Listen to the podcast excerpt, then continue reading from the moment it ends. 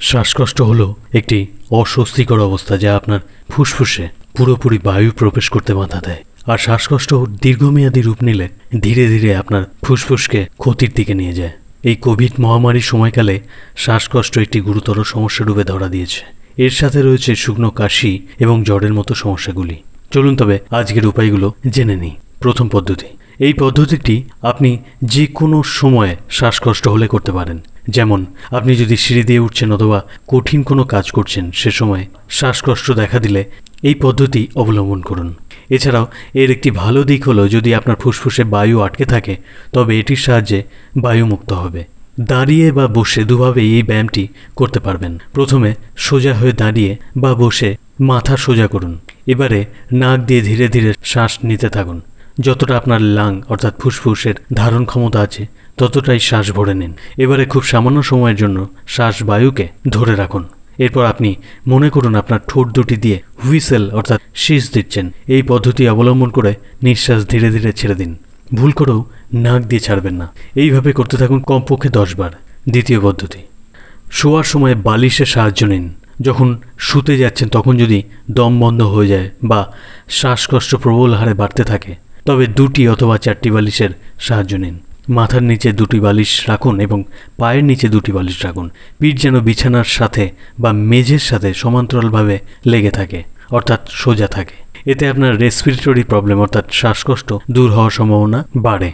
চতুর্থ, ঘরে দাঁড়িয়ে থাকার সময় হঠাৎ করে শ্বাসকষ্ট দেখা দিলে সাথে সাথেই একটি দেয়ালে ভর দিয়ে দাঁড়ান। পিঠ এবং পশ্চাৎ যেন দেয়ালে ঠেকে থাকে। এবারে সামনের দিকে মাথাটা একটু ঝুঁকিয়ে দিন।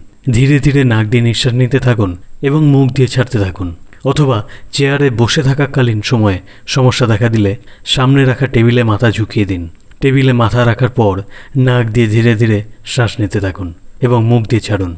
এভাবে কিছুক্ষণ থাকার পর আপনি অনেকটাই স্বচ্ছন্দ বোধ করবেন।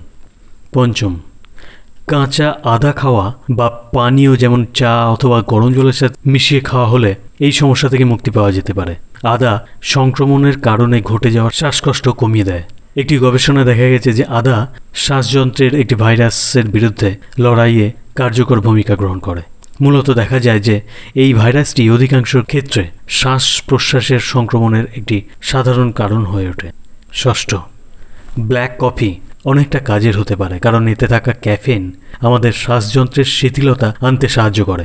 অর্থাৎ যদি শ্বাসযন্ত্র খুব কঠিন হয়ে থাকে, সেক্ষেত্রে তাকে সহজ করতে ক্যাফেইন যথেষ্ট সাহায্য করে। তাই এই পরিস্থিতিতে ব্ল্যাক কফি আপনাকে সাহায্য করতে পারে। তবে মনে রাখবেন, অতিরিক্ত কফি সেবন ক্ষতিও ডেকে আনতে পারে, কারণ অতিরিক্ত ক্যাফেন সেবন করলে হার্টের গতি বেড়ে যেতে পারে। তাই বিশেষ পরিস্থিতিতে খাওয়া যেতে পারে, তবে অতিরিক্ত কখনোই নয়। সপ্তম, আপনার যদি শ্বাসকষ্ট দেখা দেয়, তবে সবার আগে বদ্ধ ঘর ত্যাগ করুন। ছাদে বা বারান্দায় গিয়ে মুক্ত বাতাস বুক ভরে নিন। মনে রাখবেন, সবাই মিলে একসঙ্গে বদ্ধ ঘরে থাকলে সেখানে অক্সিজেনের মাত্রা দ্রুত হারে কমতে থাকে। তাই আপনার শ্বাসকষ্ট হওয়া খুবই স্বাভাবিক। এই কতগুলি নির্দিষ্ট নিয়ম মেনে চললে আপনি ঘরে থেকেই শ্বাসকষ্টের হাত থেকে মুক্তি পেতে পারেন। তবে অতিরিক্ত সমস্যা হলে অবশ্যই ডাক্তারের পরামর্শ নিন। ভালো লাগলে অবশ্যই লাইক করুন এবং শেয়ার করুন। ধন্যবাদ।